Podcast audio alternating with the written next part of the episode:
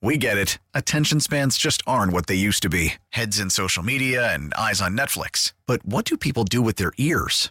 Well, for one, they're listening to audio. Americans spend 4.4 hours with audio every day. Oh, and you want the proof? Well, you just sat through this ad that's now approaching 30 seconds. What could you say to a potential customer in 30 seconds? Let Odyssey put together a media plan tailor made for your unique marketing needs. Advertise with Odyssey. Visit ads.odyssey.com. Mitch and Philly, 1067 The Fan. Join us now, the big man, Mitch Tischler. Yeah, I was just saying, you look at the way the quarterback manipulates the pocket, and I think that's a that's a really important uh, uh, uh, trait for a quarterback to have. And you know, Sam Darnold, I mean Sam uh, Howell's probably not going to be the starter next year, but that's something that I'd love to see him improve on uh, as his career continues. Well, C.J. Stroud, man, uh, he he has thoroughly impressed me. You know, I'm watching him, but he was protected also. You look at that team; they won what three games the year before, three or four games. Yeah, there were And- three, three, thirteen, and one last year. You roll in with another coach, a brand new coach, and a rookie quarterback. They won ten damn games, and then go in the playoffs and were super impressive. the Texans became the 19th team in the last 21 years to go from from last to first and win their division. Yeah. It happens almost every single season in the NFL. And granted, this year you had the Bengals who finished last in the AFC North, so maybe they're a better contender than the Commanders to be that team that goes from from from worst to first. But you know, there's a lot of draft picks, there's a lot of free agency available, and new coaching staff. The whole the whole kit and caboodle here in DC. I mean, there's there's no reason to think that with all the other tor- turmoil in the uh, NFC East that that you know that that can't be a goal, can't be an achievable goal for next year's Commanders team. And I think when you look at it, though, Mitch, uh, even if they didn't have all that turmoil on these other teams, if you get somebody in, and and, and we we you, and I have talked football for a long, a lot of years, we are inconsistent when it comes to what we decide to do at the beginning of the season, and by the time the end of the season, we always become something else. They need a consistent uh, plan from up top, and and keep that same thing all year with the team. You got to be able to make some adjustments. And if they can do that, I think they can go out and compete. Because I, I, I see them going to get the right people. I'm looking at the 49ers, how they built right now. I look at some of the teams that, when uh, Peters was up there in New England. He knows how to build a football team. If they go out and get talent like that, and it doesn't have to always be first rounders, I see that they'll play harder and compete even better.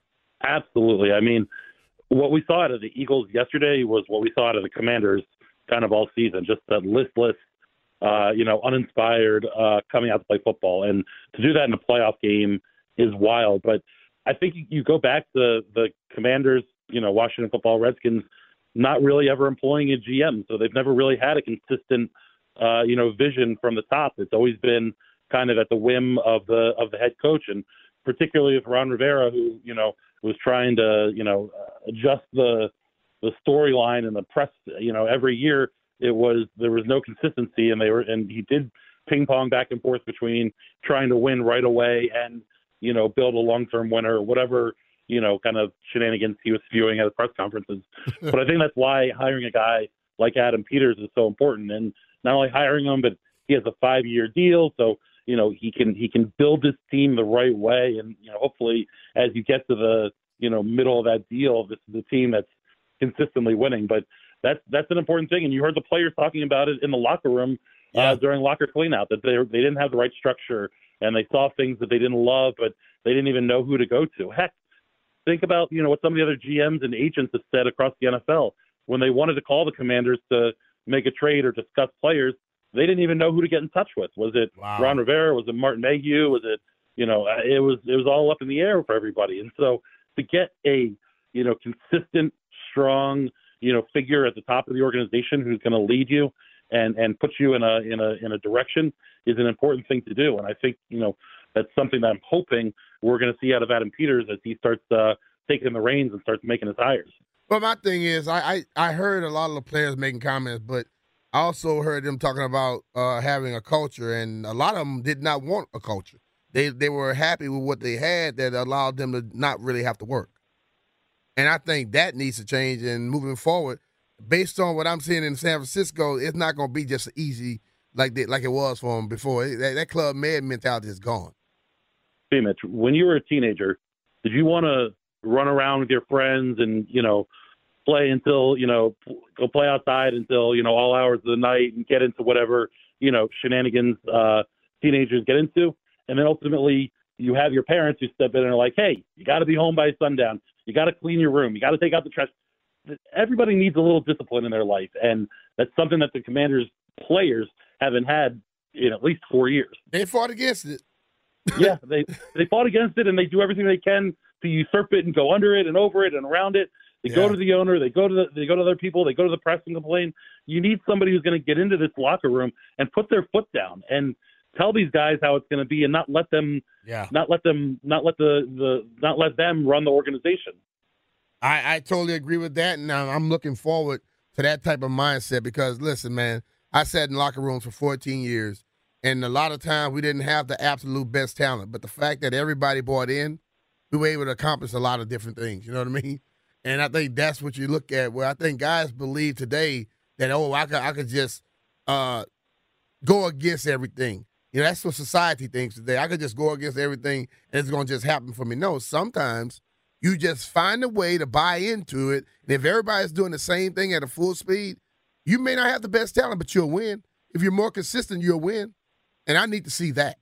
Yeah, and one of my favorite things that you talked about more when the two head coaches ago was here was talking about coaching, you know, all 53 guys on the roster, not just the the starting 22. Yeah. And I think the things were a little bit better in that regard uh, under Ron, you know, when he was here, but it's got to get way better than that. You look at these other teams around the league. I mean, you know, we talked about the Browns when before my phone cut out the first time and the number of injuries they had, and they still were able to get to 11 exactly. wins and get to the playoffs you look at the injuries the Dolphins had, and yeah, their season didn't end the way they wanted it to, but they got to 11 wins, and and you know organizationally are in a pretty pretty good spot there. I, I think you just got to be able to to get more depth on this football team and be able to sustain some more injuries. And part of it is getting better players deeper in positions, but also it's coaching those guys up and having them ready to go so that it isn't a big drop off if you know if an injury to a starter happens. And too much we've seen one guy go down on the offensive line, one guy go down in the secondary, one guy go down on the D line, and everything goes to, to trash because the one person that steps in isn't ready to play or isn't good enough to play. And and those are the you know those are some of the discipline things and and uh, and and uh, roster building things that I think a guy like Adam Peters can fix or at least help fix as they start turning over this roster and turning it into you know the a, a professional organization and and the type of thing that guys want to see.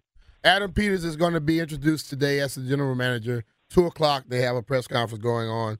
What's the question that you want to you would want to ask him? You'll be there, so you will ask him. And also, what is it that you're trying to see him lay out at, at his press conference?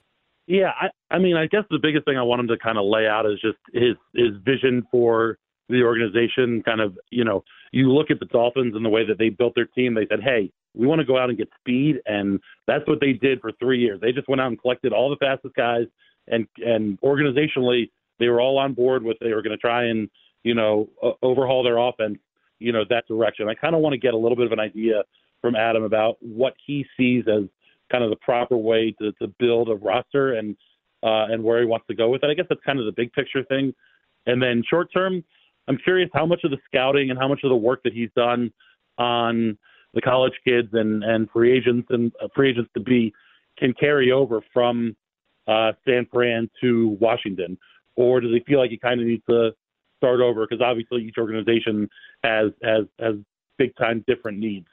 So uh, I think that's kind of what I'm looking for. But ultimately, I just kind of want to I want I want to feel him having kind of a steady presence at the podium and and have a, a, a have an exacting vision of kind of what he thinks uh, this organization needs to do because ultimately, you know, he's gonna he's gonna set the ship on the course, and uh, it's gonna be up to him to bring in the right people to, to steer it there. I can tell you one thing I'm excited about: the fact that he's here and looking at the linebackers that he had uh, some. Uh, uh, some Ooh. I had a hand in getting into San Francisco. Yeah. That he'll have a hand in getting the Greenlaw, uh, uh, Warner are badasses, man.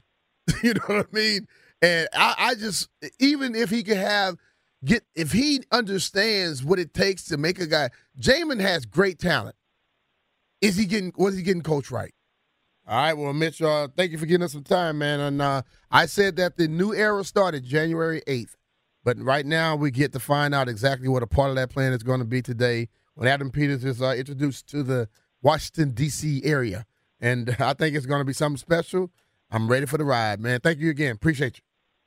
Thanks, Pete. All right, that's Mitch Tischler joining us.